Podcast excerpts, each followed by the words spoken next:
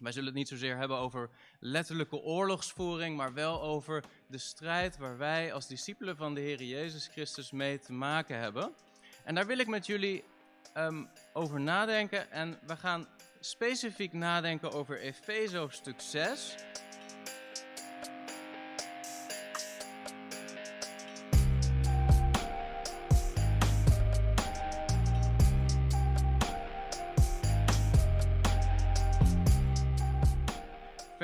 14 tot 18. Dat zijn de versen van vanochtend. Maar om wat context te geven, lezen we vanaf vers 10.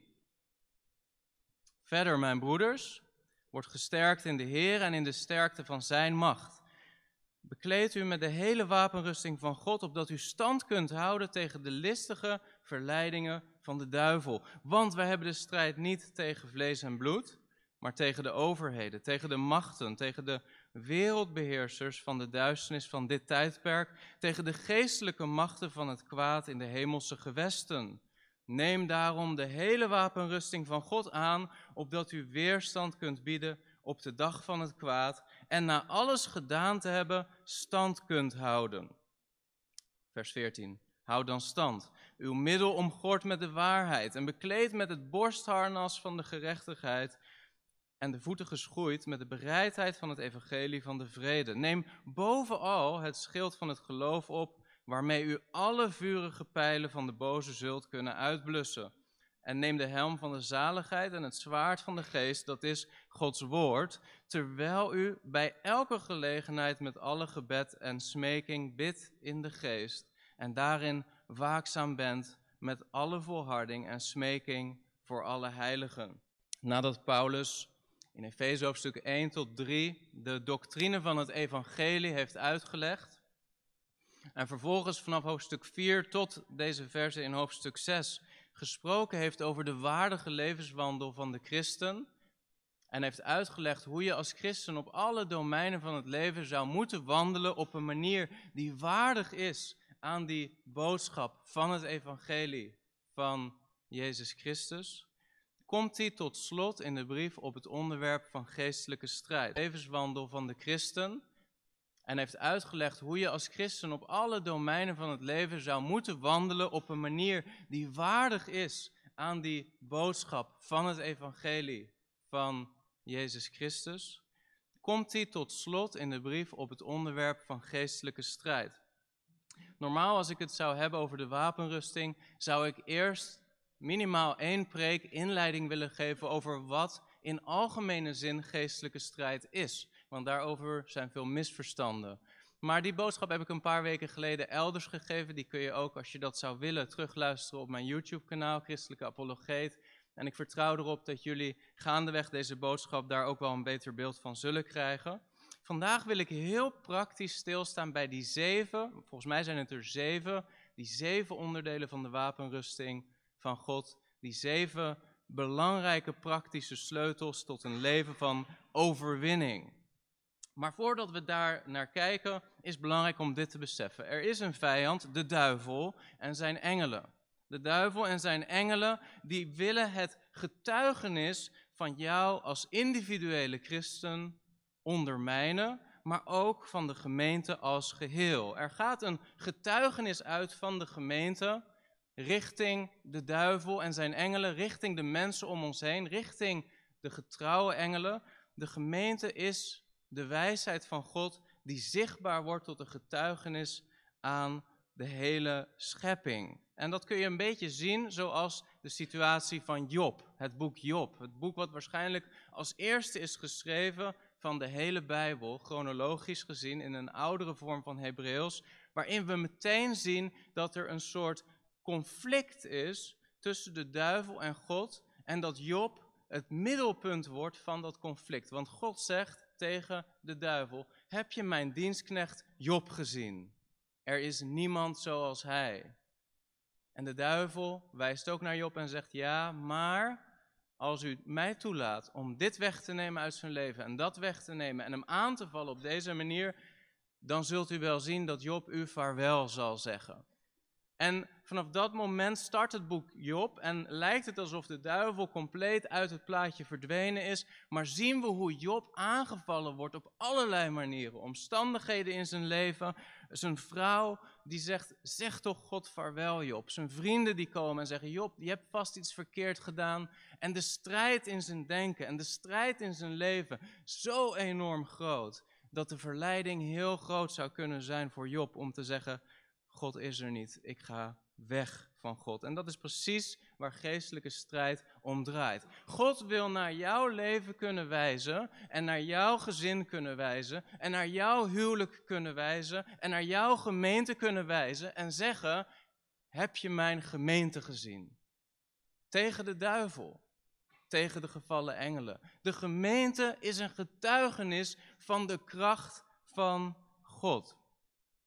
Maar de duivel laat dat niet over zijn kant gaan. De duivel, door middel van misleiding, door middel van valse leer, door middel van verleiding tot zonde, door middel van druk in jouw leven, zoekt een plaats in jouw leven en een manier om dat getuigenis te ondermijnen. En dat is ten diepste waar geestelijke strijd om draait.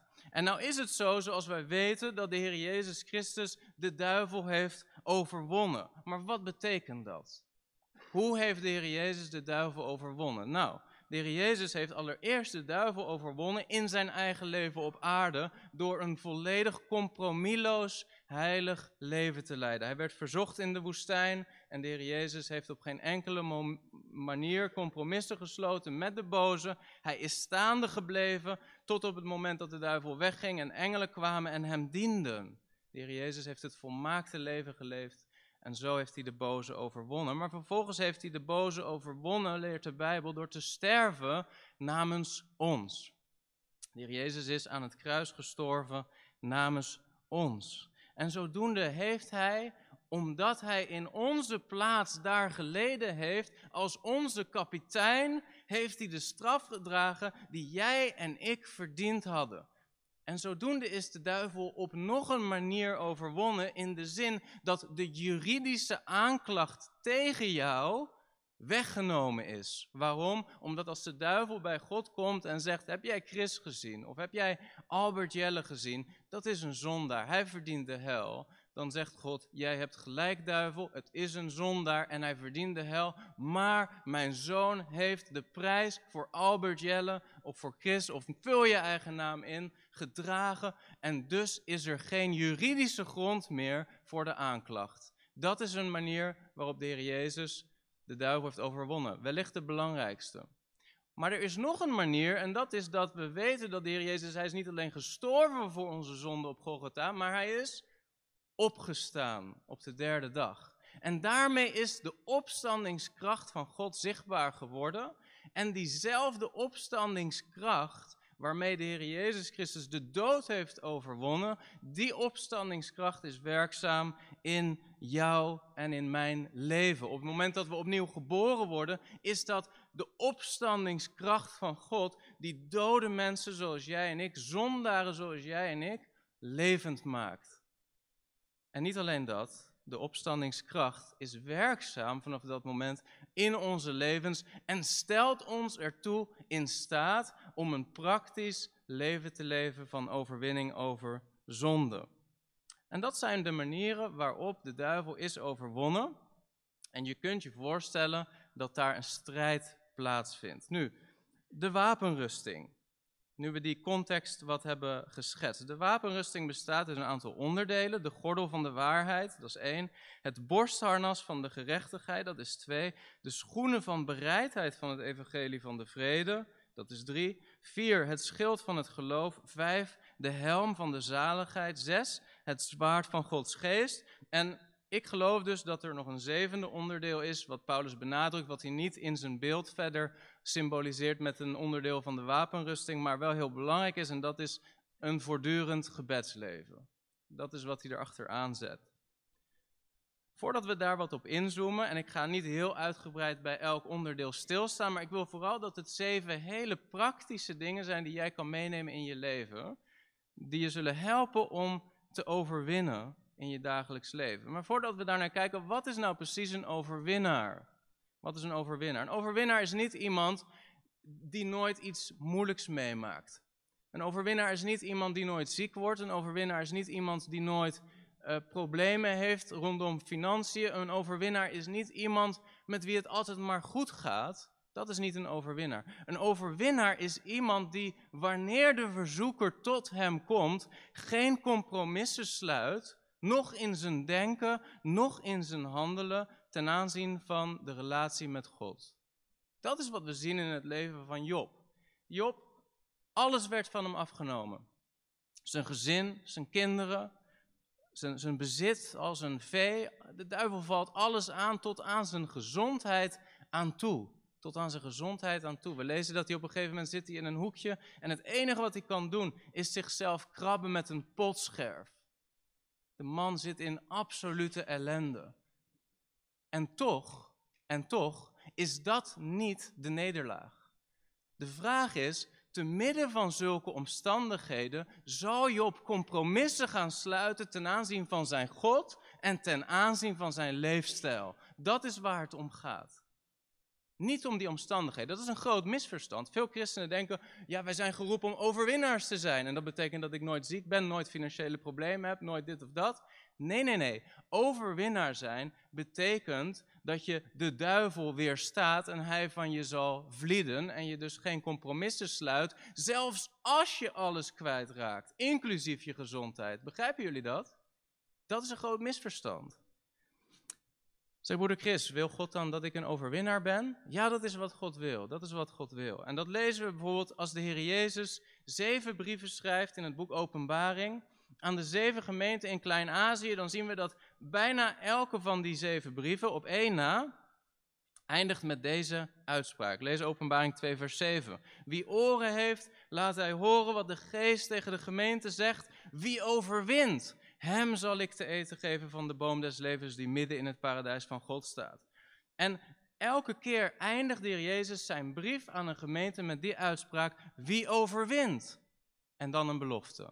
Openbaring 2, vers 11. Wie overwint, zal zeker geen schade toegebracht worden door de tweede dood. Openbaring 2, vers 17. Wie overwint, en een belofte. Openbaring 3, vers 5. Wie overwint. Openbaring 3, vers 12. Wie overwint.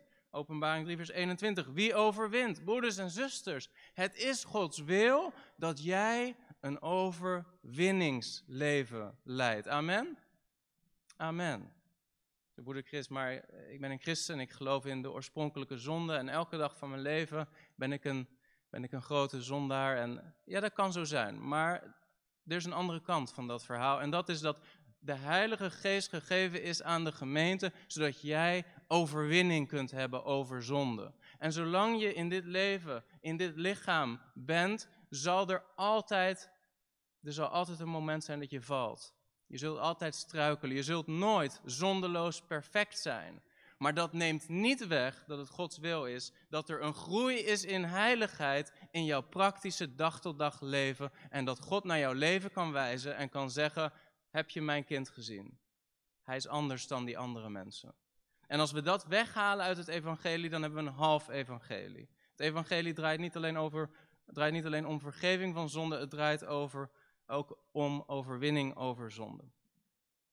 Paulus, wanneer hij nu begint te spreken over dit beeld, over deze zeven praktische dingen die we nodig hebben om te kunnen overwinnen, maakt gebruik van twee beelden in zijn hoofd, waarschijnlijk. Twee beelden. Het eerste is het beeld van de Romeinse soldaat, zoals de zuster al uitlegde bij de kinderen en Albert Jelle noemde het ook. En het tweede is oud-testamentische teksten. Allebei die beelden heeft Paulus waarschijnlijk in zijn hoofd wanneer hij spreekt over de wapenrusting. De Israëlieten hadden veel respect voor de orde van de Romeinse legioenen. Nou weten jullie dat um, Israël ten tijde van het schrijven van het Nieuwe Testament bezet was door de Romeinen. En we weten ook uit de geschiedenis dat in het jaar 70 na Christus Jeruzalem vernietigd is door Romeinse legioenen. Maar ook daarvoor was het plaatje, het beeld van een Romeinse soldaat was iets wat Israëlieten vaak zagen om hen heen. In de steden, in de straten. De Romeinen hadden altijd wel een aantal posten waar ze wat soldaten stationeerden om de door hen bezette gebieden te controleren. Dus dat plaatje van een Romeinse soldaat, dat had elke Israëliet wel in zijn hoofd. En we weten dat de Israëlieten niet alleen dat plaatje in hun hoofd hadden, maar dat ze ook veel respect hadden.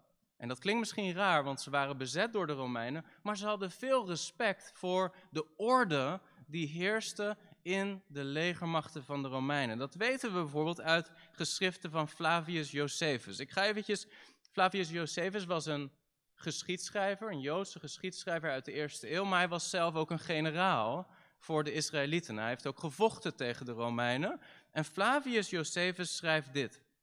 Hij zegt: Je kunt niet anders dan bewondering hebben voor de planning die zichtbaar wordt bij de Romeinen. In de wijze waarop zij hun dienstknechten inzetten. Niet slechts voor de benodigdheden van het gewone leven, maar ook voor oorlog. Als je de organisatie van hun legermacht als geheel bestudeert, zul je ontdekken dat dit enorme keizerrijk van hen tot hen is gekomen als een prijs voor moed en niet als een geschenk van toeval. Want hun natie wacht niet tot de oorlog uitbreekt voordat zijn mannen hun eerste les geven over wapens. Ze zitten niet met gevouwen handen in vredestijd om ze pas in beweging te brengen in het uur van de nood. Integendeel, alsof ze geboren waren met wapens in hun hand, hebben ze nooit een pauze van hun training en wachten ze nooit tot noodtoestanden ontstaan. Sterker nog, hun vredesmanoeuvres zijn niet minder krachtig dan echte oorlogsvoering. Elke soldaat steekt dagelijks al zijn energie in zijn oefening, alsof hij al op het slagveld stond. En zodoende ontstaat de volledige kalmte waarmee ze reageren op de schok van de strijd. Er ontstaat geen verwarring die hun gebruikelijke formatie verbreekt. Er is geen paniek die hen verlamt of vermoeidheid die hen uitput. En aangezien hun tegenstanders deze kwaliteiten niet bezitten of niet kunnen spiegelen, is de overwinning de gegarandeerde en zekere uitkomst. Deze perfecte discipline maakt het leger een sieraad in vredestijd en zorgt ervoor dat het geheel in oorlogstijd wordt tot een enkel lichaam. Zo compact zijn hun gelederen, zo alert zijn hun bewegingen in het draaien naar rechts of links. Zo snel reageren, ze, zo snel reageren hun oren op dienstopdrachten, hun ogen op signalen, hun handen op beiden. Zo snel als zij dient ten gevolge altijd zijn in actie, zo traag zijn zij in het bezwijken door lijden. En nooit hebben ze bekend gestaan als mensen die in hachelijke situaties door grotere aantallen dan zijn verslagen, nog door slimmigheid, door moeilijk terrein of zelfs door toeval, want zij hebben meer zekerheid op overwinning dan op toeval. Waar wijze raad op deze wijze voorafgaat aan actieve operaties, waar het plan van campagne van de leider door zo'n efficiënt leger wordt opgevolgd, moet men niet verbaasd zijn over het feit dat het keizerrijk haar grenzen uitgebreid heeft in het oosten tot de, de Eufrates, in het westen tot de oceaan in het zuiden tot de meest vruchtbare gebieden van Libië, in het noorden tot de Ister, oftewel de Donau, en de Rijn. Zonder overdrijving zou je kunnen zeggen dat hoe groot hun bezittingen ook zijn, de mensen die ze gewonnen hebben nog groter zijn. Tot zover Flavius Josephus uit de eerste eeuw. Hè? Die schrijft dit ongeveer in dezelfde tijd dat het Nieuwe Testament geschreven is. En dan zie je wat een bewondering er was voor de Romeinen. En jullie hebben vast wel eens een film gezien met een Romeins legioen, toch? En dan zie je, of Asterix en Obelix of dat, dan zie je hoe georganiseerd die legioenen zijn. Dat ze met hun schilden aaneengesloten naast elkaar langzaam op het leger afkomen waar ze tegen vechten. En zodoende is het als het ware alsof er een muur op het andere leger afkomt en ze weten niet eens waar ze moeten beginnen.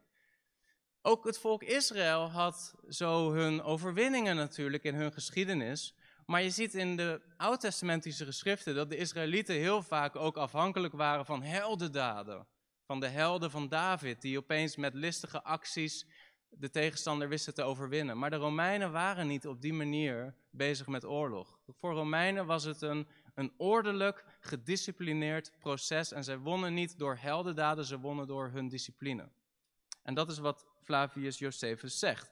En dan zeg je, broeder Christus, waarom zeg je dit nou allemaal? Ik zeg dit omdat dit is wat Paulus in gedachten heeft wanneer hij het heeft over de gemeente. Hij zegt als het ware, De gemeente moet zo functioneren, zo aaneengesloten, zo bezig met jouw terrein beschermen voor de boze.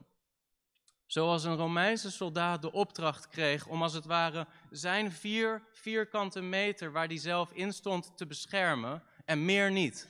Dat is jouw verantwoordelijkheid, jouw territorium, jouw terrein. En de soldaat naast jou die gaat over zijn gebied, maar jullie moeten aaneengesloten blijven. Vaak denken wij bij geestelijke strijd heel individualistisch. Oh, ik moet mijn helm opdoen. Oh, ik moet mijn schild opvatten. Maar Paulus heeft het hier over een leger. Een soldaat is nooit alleen, tenminste dat is niet de bedoeling.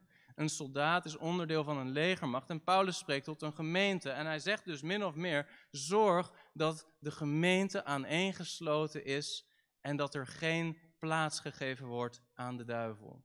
Maar dat brengt ook jouw individuele verantwoordelijkheid met zich mee om jouw wapenrusting aan te doen.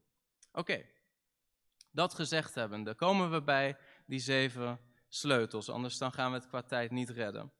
Allereerst, vers 14. Houd dan stand uw middel omgord met de waarheid. Het begint met de gordel van de waarheid. En um, het zou kunnen zijn dat je denkt dat Paulus hiermee bedoelt de waarheid van Gods woord.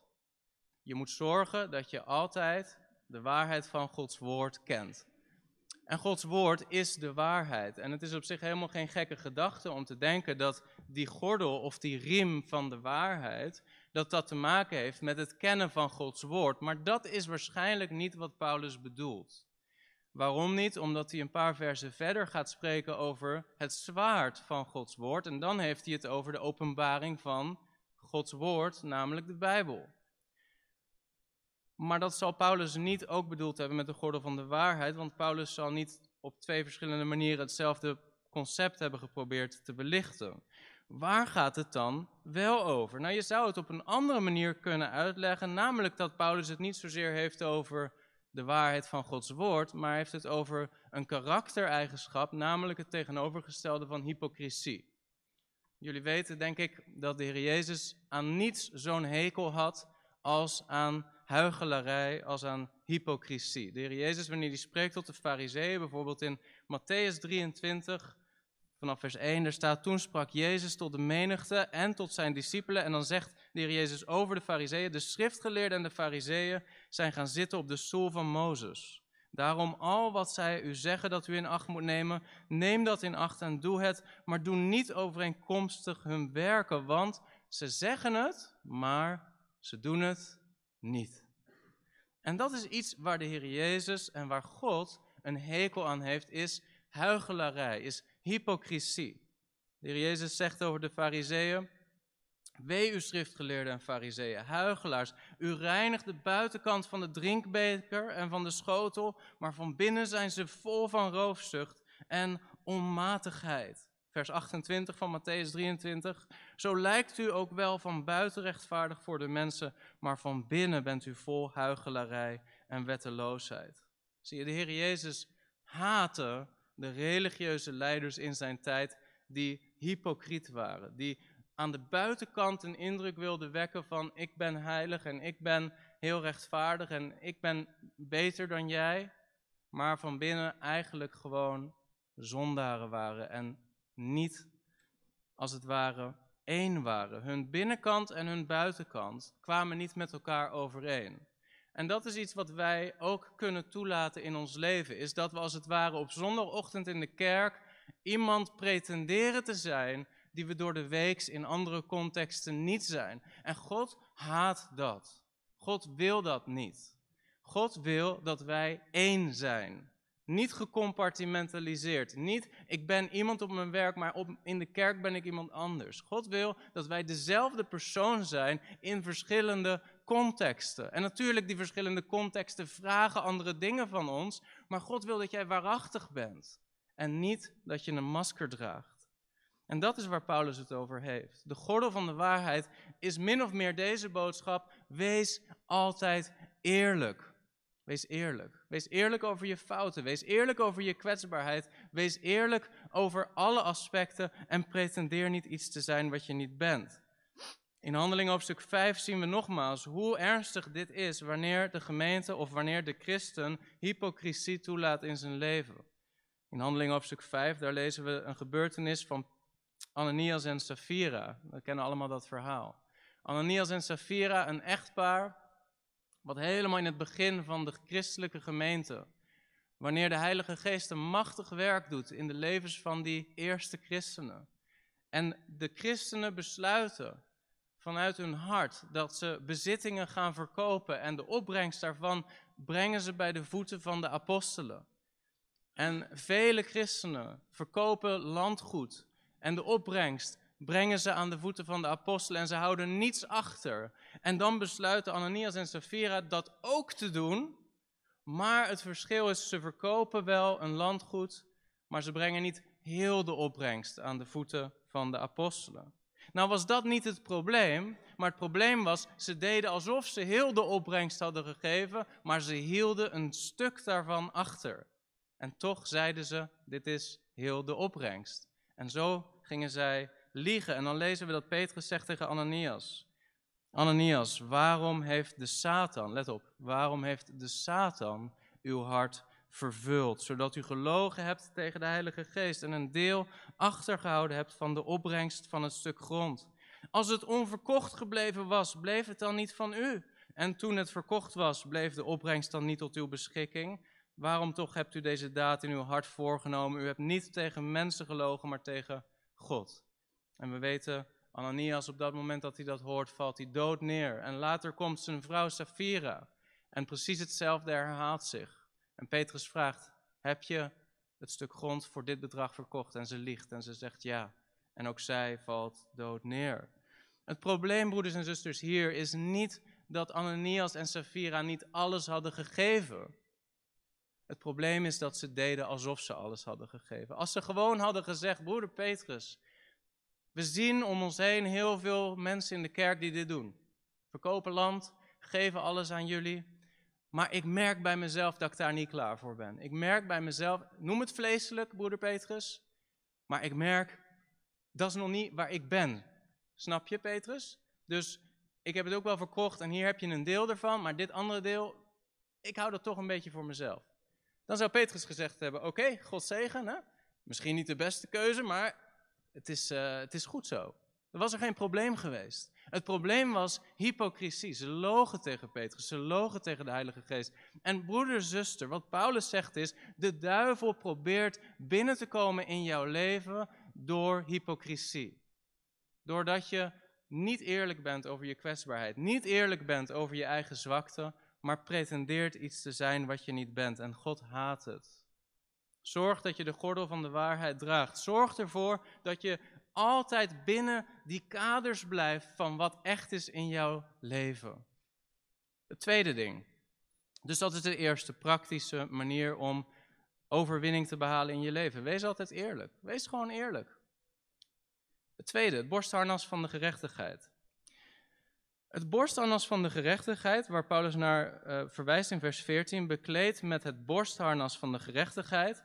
Je zou kunnen denken dat Paulus het hier heeft over de toegerekende gerechtigheid die wij ontvangen wanneer we bekleed worden met Jezus Christus. Dat wil zeggen in het Engels imputed righteousness. Wanneer wij geloven dat de Heer Jezus voor onze zonde aan het kruis is gestorven, dan zegt de Bijbel, dan worden wij bekleed in zijn gerechtigheid. Maar dat verandert niet zo heel veel aan jouw praktische dag tot dag leven, als je begrijpt wat ik bedoel. Die toegerekende gerechtigheid heeft meer te maken met jouw juridische status voor de troon van God. Je bent op dat moment in zijn ogen wit als sneeuw. Maar in de praktijk van je leven ben je misschien nog helemaal niet zoveel anders dan daarvoor. Paulus heeft het hier waarschijnlijk niet over dat stuk. Hij heeft het niet over toegerekende juridische gerechtigheid. Zeg je broeder Chris, hoe weet je dat? Nou, dat zou heel raar zijn. Want Paulus zegt, trek de wapenrusting aan. Maar dat zegt hij tegen christenen waarvan hij weet dat ze opnieuw geboren zijn en vergeven zijn en bekleed zijn met de gerechtigheid van Christus. Je kunt niet de toegerekende rechtvaardigheid van Christus dagelijks aantrekken of weer uittrekken. Dat, die heb je of die heb je niet. En als je hem hebt, heb je hem op grond van geloof. Dus dat is niet logisch als Paulus het daarover zou hebben. Zeg je broeder Chris, is dat de enige reden waarom je denkt dat het daar niet over gaat? Nee, er is nog een reden en die vinden we in Jesaja 59. Dat is een belangrijke tekst, Jesaja 59, want dit is waarschijnlijk de tekst die Paulus in gedachten had toen hij deze verse schreef. Jesaja 59, daar spreekt Jesaja tot het volk Israël en zegt dit vanaf vers 14. Daarom is het recht teruggeweken en de gerechtigheid blijft van verre staan. Want de waarheid struikelt op de straat en wat recht is kan niet binnenkomen. Ja, de waarheid ontbreekt en wie zich afkeert van het kwade wordt beroofd. En de Heere zag het en het was kwalijk in zijn ogen dat er geen recht was. Omdat hij zag dat er niemand was, ontzette hij zich, want er was geen voorbidder. Daarom bracht zijn arm hem heil en zijn gerechtigheid die ondersteunde hem. En dan vers 17 van Jesaja 59. Want hij trok de gerechtigheid aan als een harnas. Zie je hem? Dat is Efeze 6. Hij trok de gerechtigheid aan als een harnas en hij zette de helm van het heil op zijn hoofd. Het gewaad van de wraak trok hij aan als kleding en hij hulde zich in naijver als een mantel. Nou, we spieken alvast vooruit, want dit vers zegt ook iets over de helm van het heil. Maar laten we daar straks op terugkomen. Er staat hier dat iemand de gerechtigheid aantrekt als een harnas. Maar wie is die iemand? God zelf. God trekt gerechtigheid aan als een harnas. Nou, als Paulus dit in zijn hoofd heeft, wanneer hij Efeze hoofdstuk 6, vers 14 verwijst naar het borstharnas van gerechtigheid, dan is het ook niet logisch om te denken dat dit gaat over de toegerekende rechtvaardigheid, omdat God die niet nodig heeft. God hoeft zich niet te bekleden met toegerekende gerechtigheid, want hij is rechtvaardig. Waar gaat het dan over? Het gaat over praktische rechtvaardigheid. Het gaat over wat theologen in het Engels noemen imparted righteousness. Het is Gods wil dat je niet alleen maar een rechtvaardigheid bezit die juridisch toegerekend is, maar die verder niet praktisch iets uitwerkt in jouw leven. Nee, nee, nee. Het is Gods wil dat jij een praktische groei doormaakt in rechtvaardigheid. Begrijp je wat ik bedoel? En wat min of meer Paulus zegt is, zorg ervoor dat je de rechtvaardige geboden van God toepast in heel je leven. Zie je, God keek naar het volk Israël en hij zag dat ze zijn geboden verbraken. Dat is de context van Jesaja 59. Er was geen rechtvaardigheid. Er was onrecht. En God zegt, ik zie niemand die opstaat tegen dit onrecht. En dan zegt God, ik ga opstaan tegen dit onrecht. Dus het aandoen van het borstharnas van gerechtigheid heeft te maken met dat jij als christen dagelijks de beslissing maakt: ik wil in mijn leven staan voor gerechtigheid. In mijn huwelijk wil ik Gods geboden toepassen. In mijn privéleven wil ik Gods geboden toepassen. In de samenleving, in mijn werk wil ik Gods geboden toepassen. En dat zal je beschermen voor de boze. Want de boze zoekt op al die levensterreinen manieren om jouw leven binnen te komen. En als jij Gods geboden, zijn rechtvaardige geboden, toepast in je huwelijk en in je werk, dan zal hij niet in staat zijn om binnen te komen. Zeg je broeder Chris, welke geboden? Nou, de geboden die Paulus gegeven heeft in de Efezebrief, in de voorafgaande hoofdstukken. Hij heeft allerlei geboden gegeven over je huwelijk, over je werk, over je privéleven, over hoe je omgaat met andere mensen, over het gemeenteleven, et cetera, et cetera. En het borstharnas van gerechtigheid aantrekken is zeggen, ik ga op al die gebieden van mijn leven leven conform Gods geboden, zodat er gerechtigheid is in mijn leven. Niet een soort wereldse gerechtigheid, niet een of andere neo-socialistische gerechtigheid waar we vandaag de dag zoveel over horen. Zo van iedereen moet gelijke kansen hebben en we moeten iedereen die gediscrimineerd wordt zogenaamd voortrekken. Want dat soort sociale gerechtigheid, daar heb ik het niet over. Waar ik het over heb is Gods rechtvaardige karakter praktisch toepassen in jouw leven, zodat zijn gerechtigheid zichtbaar wordt en hij kan wijzen naar jouw leven en zeggen, heb je mijn kind gezien? Die, heb je gezien hoe zijn huwelijk is? Heb je gezien hoe die reageert als een vrouw iets zegt? Heb je gezien? Zeg broeder Chris, maar dat is moeilijk. Ja, maar dat is de strijd. Dat is de strijd. En dat is waarin God wil dat jij een overwinnaar bent. Het borstharnas van gerechtigheid. En als je ziet om je heen dat er ongerechtigheid is, ben jij dan de persoon die opstaat en die daar wat aan doet. Zoals God opstond in Jesaja 59 voor de ongerechtigheid die hij zag en er wat aan doet? Dat is de vraag. Vers 15, het derde element. De voeten geschoeid met bereidheid van het evangelie van de vrede. De schoenen van de bereidheid van het evangelie van de vrede. Um, Paulus denkt opnieuw waarschijnlijk aan de Romeinse soldaat en die hadden bepaalde schoenen, dat noemden ze de caliga of caligé, specifieke schoenen die elke Romeinse soldaat kreeg. Dat waren een soort um, huiden van dieren waarvan ze een soort uh, leren zool maakten en daaronder zaten bepaalde schroefjes die zorgden dat er stabiliteit was op verschillende soorten ondergrond. Overigens niet op alle soorten ondergrond, want als ze op een marmeren vloer kwamen in een tempel, dan gleden ze uit. Dat was, daar konden ze niet goed op staan. Maar op bijna alle andere, en dat weten we trouwens omdat Josephus daar ook over schrijft, dat er een soldaat was die gleed uit op zo'n ondergrond en werd gedood. Maar op bijna alle andere soorten ondergrond stond de Romeinse soldaat stabiel vanwege die noppen. En waren daardoor de schoenen ook heel uh, lang houdbaar, ze versleten niet zo snel. En Paulus, wanneer hij dat beeld heeft, denkt hij aan stabiliteit. Dat jij stabiel moet staan. Wanneer er geestelijke strijd is, is het belangrijk dat jij stabiel staat op de boodschap van het evangelie. Dat je weet waar je voor staat, dat je weet wat Jezus Christus voor jou heeft gedaan, dat je weet dat de Heilige Geest in jouw leven werkt, dat je weet dat de Heer Jezus heeft gezegd, mij is gegeven alle macht in de hemel en op aarde. Dat hij koning is. Dat moet onze ondergrond zijn. Dat moet de rots zijn waarop we staan. En dat is waar Paulus het over heeft, wanneer hij het heeft over die schoenen. Maar er is meer dan dat. Want ook hier verwijst hij naar een tekst in Jezaja, Jezaja 52 vers 7.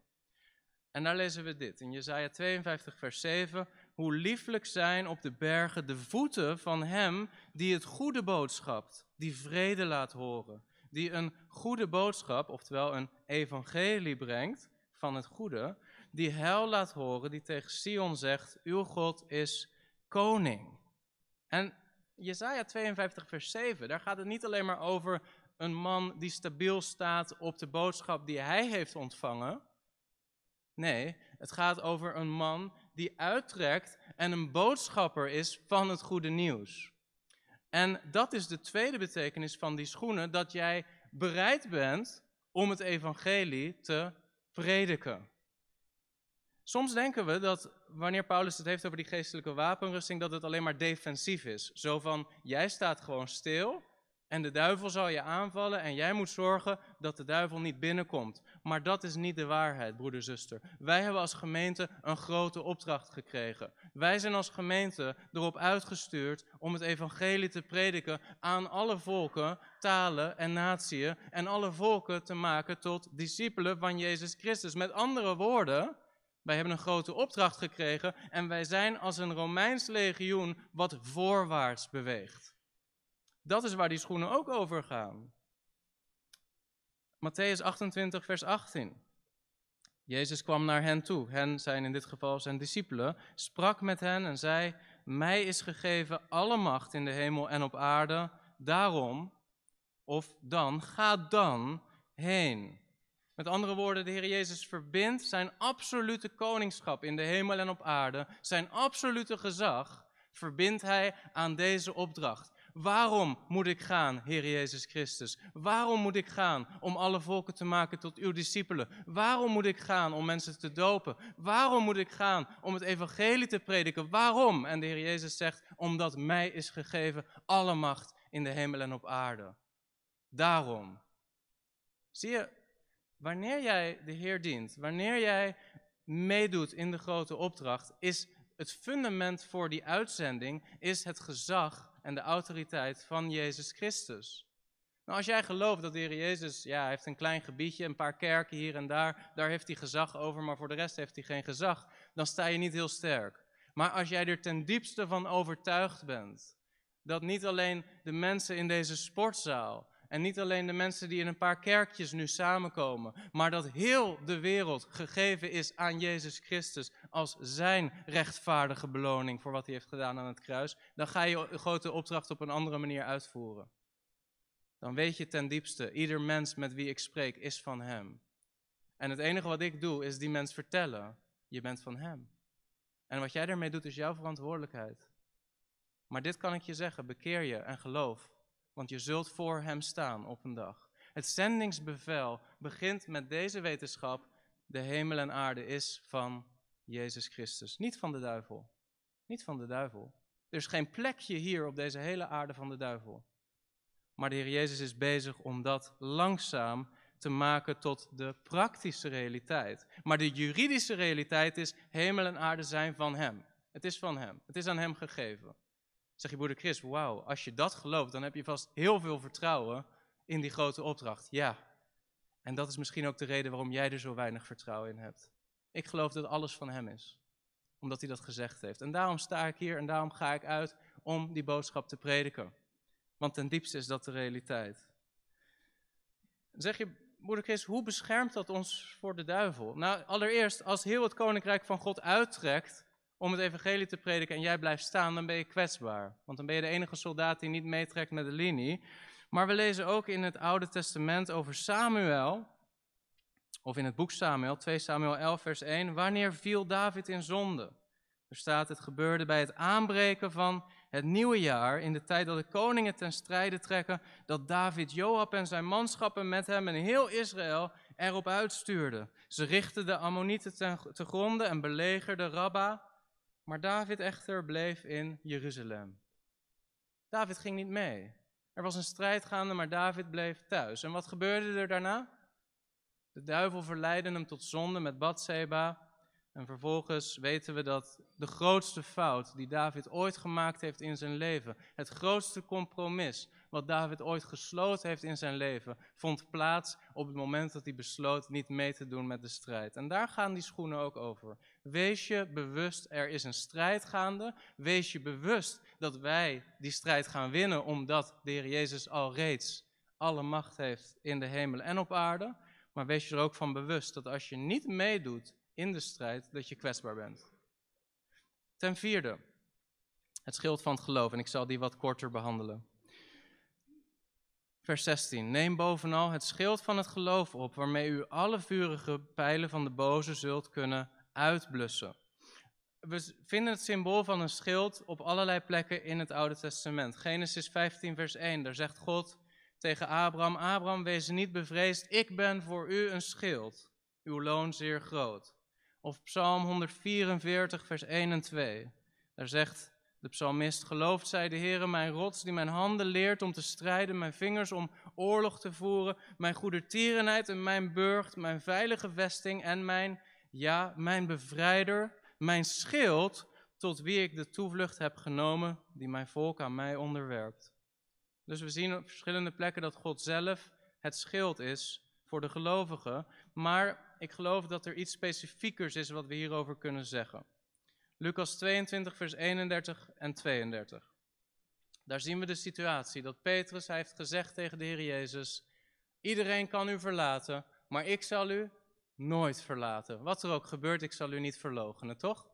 Dat was wat Petrus zei. Had hij drie keer gezegd tegen de Heer Jezus. En wat zei de Heer Jezus?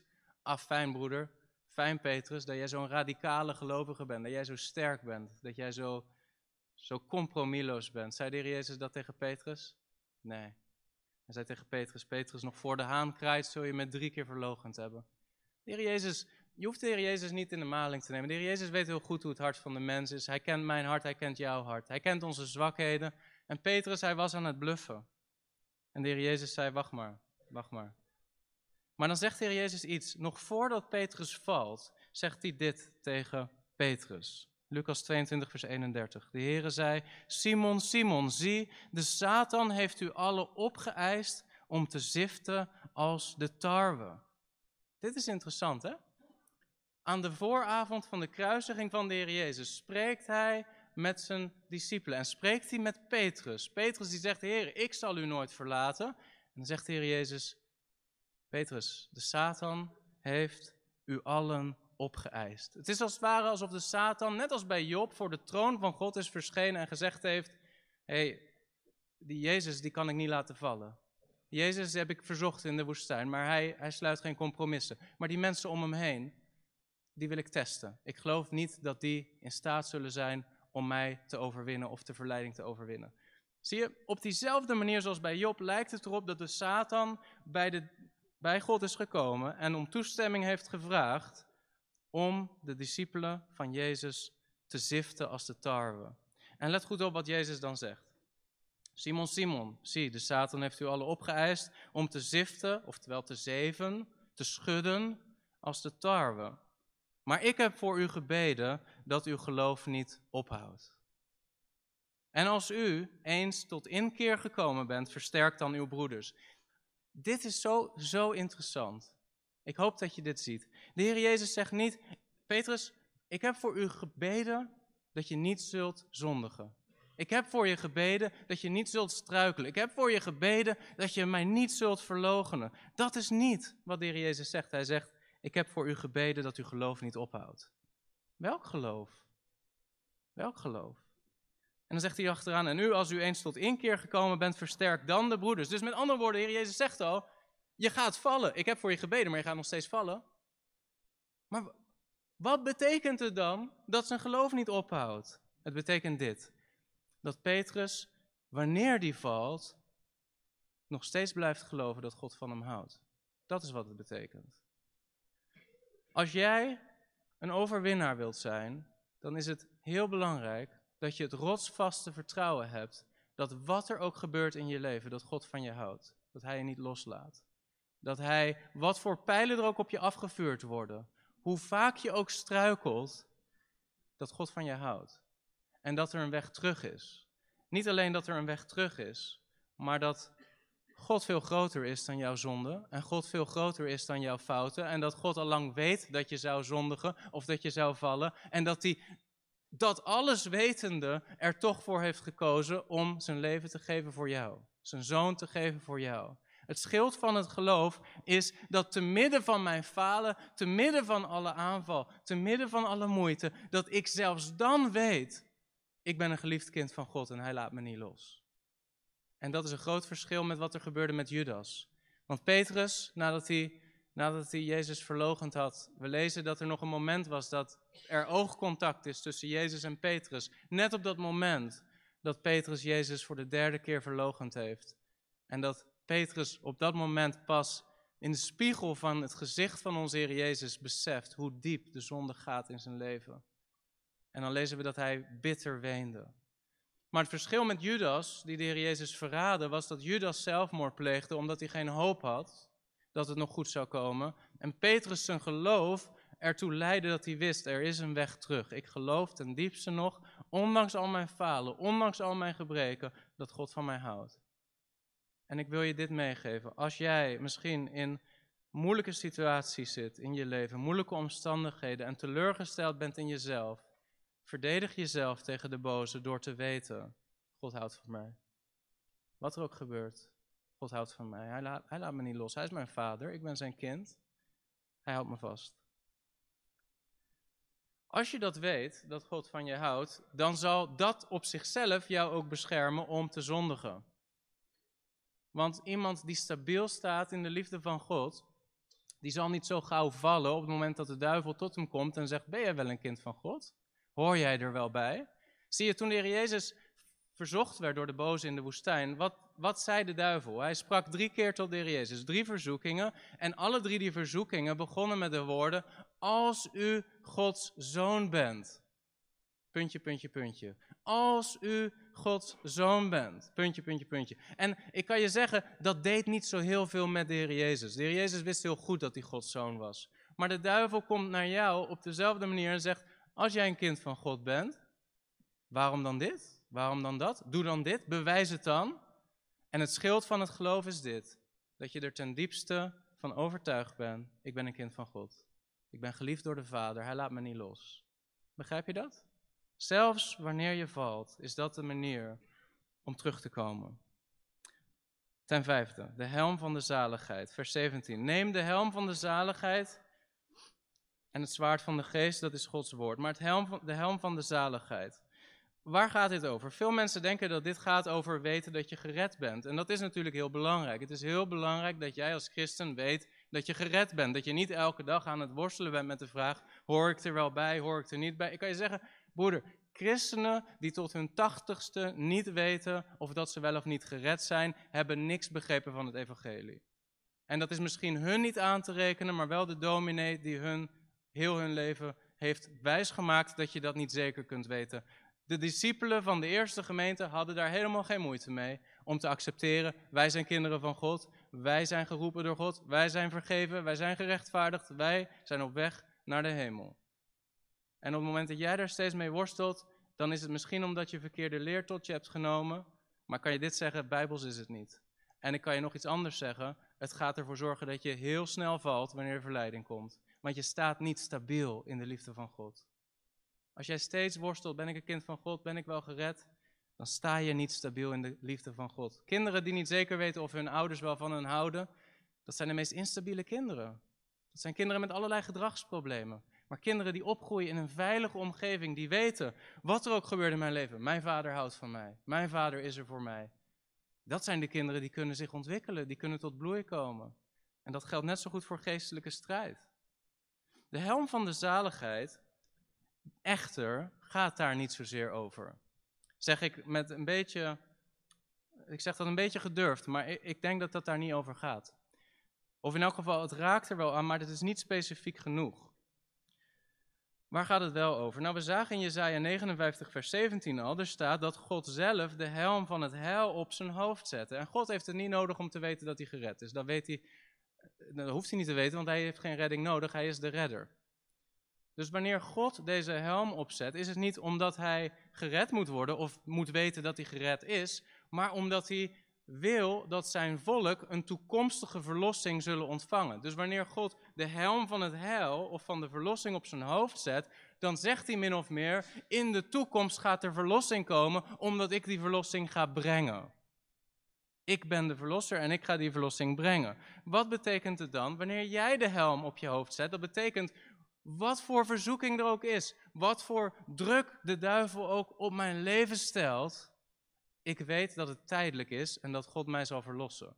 Zie je, let goed op, Job, te midden van al zijn omstandigheden, wat zei Job in Job 19, vers 25? Hij zei, ik weet echter, mijn verlosser leeft.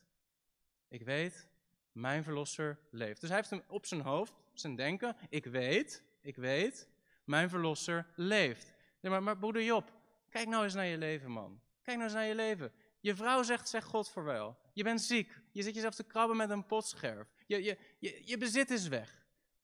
Wat bedoel je, mijn verlosser leeft? Ja, maar hij is er wel. En misschien zijn omstandigheden nu zoals ze nu zijn. Maar ik weet, dit gaat veranderen. Dus de hoop op de toekomst is waar ten diepste die helm over gaat. Dat als jij worstelt op dit moment, als je strijd ervaart op dit moment, dat je weet, het is tijdelijk. Zeg je broeder Chris, heb je daar nog meer redenen voor om dat te denken? Ja, en een hele sterke ook. In 1 Thessalonicense 5 vers 8, daar heeft Paulus het ook over de helm, maar dan zegt hij iets specifieker waar die helm in zijn beleving over gaat. Hij zegt in 1 Thessalonicense 5 vers 8 dat wij ons moeten bekleden met de hoop op de zaligheid als helm. Dus die helm gaat over hoop op toekomstige verlossing. Hoe helpt dat mij? Nou, ik kan je zeggen, ik weet niet of je wel eens sport. Waarschijnlijk wel. Of dat je bijvoorbeeld doet aan wielrennen. Of dat je doet aan fitnessen. Of dat je wel eens sport. Maar herken je ook wel eens dat als je bezig bent met bijvoorbeeld een fietstocht. En je bent eigenlijk al een beetje moe in het begin van de rit. En je zit op een derde. En je ziet nog die hele rit voor je. Dat dat heel ontmoedigend kan zijn. Maar soms hoor je ook van sporters dat, dat middenstuk, dat was heel taai. Maar toen ik eenmaal die laatste 200 meter, toen, toen begon het weer makkelijker te worden. Dat deed iets met mijn hoofd. Toen wist ik, het komt nu, de, de finish komt nu heel dichtbij. En dat is wat hoop kan doen. Hoop is heel krachtig. En je ziet het nu ook in de Oekraïne. Dat, we weten niet hoe dit gaat lopen. Ik, ik blijf ook geen profeet te zijn die jou kan vertellen hoe de uitkomst zal zijn van Oekraïne. Maar je ziet wel dit. Dat nu op dit moment in Oekraïne opeens normale burgers denken, wij gaan strijden. Waarom? Omdat er een zekere hoop is dat zij in staat zullen zijn om de Russen van zich af te vechten. En hoop doet iets met mensen, hoop doet iets met soldaten en hoop doet iets met jou. Wanneer de duivel jou aanvalt in jouw leven, als jij ten diepste weet, de Heer Jezus zal komen. Dit is tijdelijk. Er gaat verandering komen. Misschien niet nu, maar ik weet, mijn verlosser leeft. Het zwaard van Gods woord. Ik denk dat dat een heel eenvoudig is om uit te leggen. We zien in de verzoeking van de Heer Jezus dat wanneer de duivel tot hem komt met allerlei soorten verleidingen, en de duivel had met heel veel andere verleidingen tot de Heer Jezus kunnen komen, en dat zal hij ook doen in jouw leven, maar de Heer Jezus, hij antwoordt altijd met er staat geschreven, er staat geschreven, er staat geschreven. Met andere woorden, de Heer Jezus antwoordt de verzoeking met het woord van God, het geopenbaarde woord van God. Dit gaat wel degelijk over Gods woord. Maar, en nu is het belangrijk, want dit is wat veel christenen niet beseffen. Als we dat praktisch gaan maken, is niet zo dat als de duivel in jouw leven komt, dat jij met een soort Bijbel op zijn hoofd kan slaan. Zo werkt het niet, hè? De duivel is niet bang voor dit boek. Hij is niet bang voor, voor dit object. Dat is niet hoe je hem overwint. Door, door een soort van met je Bijbel te gaan wapperen.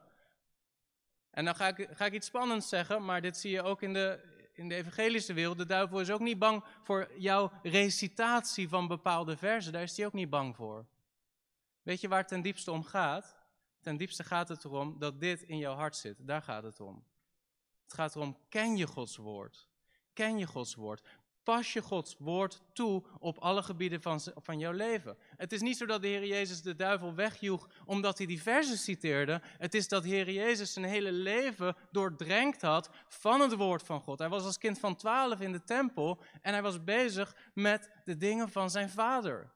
Dus wat voor terrein van het leven ook zou zijn aangevallen door de boze, Jezus had dat terrein al volledig onder het gezag van Gods woord, zoals heel zijn leven.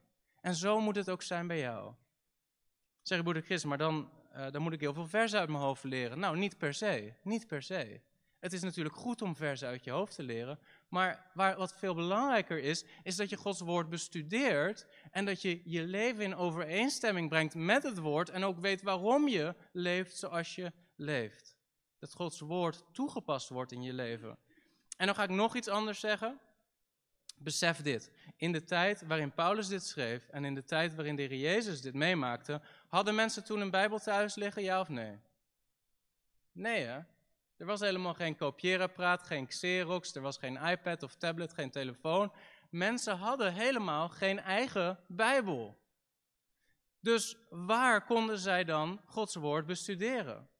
In de synagoge, waar ze de rollen hadden, en sommige discipelen die rijk genoeg waren, hadden waarschijnlijk de opdracht gegeven om op perkament of papyrus stukken van de brieven van Paulus of het Oude Testament over te schrijven. Maar de normale burger had geen Bijbel. Dus als jij denkt dat de toepassing van zeg maar, het zwaard van Gods woord is dat je elke dag thuis heel goed de Bijbel leest, besef dan dat dat niet de toepassing was voor de eerste gemeente. Wat deed de eerste gemeente? Ze kwamen samen, zoals wij nu doen, en samen bestudeerden ze de geschriften. En samen spraken ze met elkaar over de geschriften. Dus dat zwaard van Gods geest was iets wat ze heel sterk samen deden. Zoals de Jezus in de tempel. Dus wat is belangrijk? Het is belangrijk om dat zwaard van Gods geest te kunnen toepassen. Om ook als gemeente samen bezig te zijn met Gods woord. En het is een grote zegen dat we nu allemaal wel de Bijbel hebben. En het is zeker belangrijk dat je die elke dag leest. Maar het is net zo belangrijk dat je samen met de hele gemeente, met alle heiligen, de zwaarden scherp maakt. Zoals ijzer ijzer slijpt. En tot slot, het zevende stuk. Een voortdurend gebedsleven. Paulus die heeft het over, terwijl u bij elke gelegenheid met alle gebed en smeking bidt in de geest en daarin waakzaam bent met alle volharding en smeking voor alle heiligen. Sommige christenen hebben de indruk dat God als het ware in de hemel zit met een soort stopwatch. En als jij begint te bidden, dan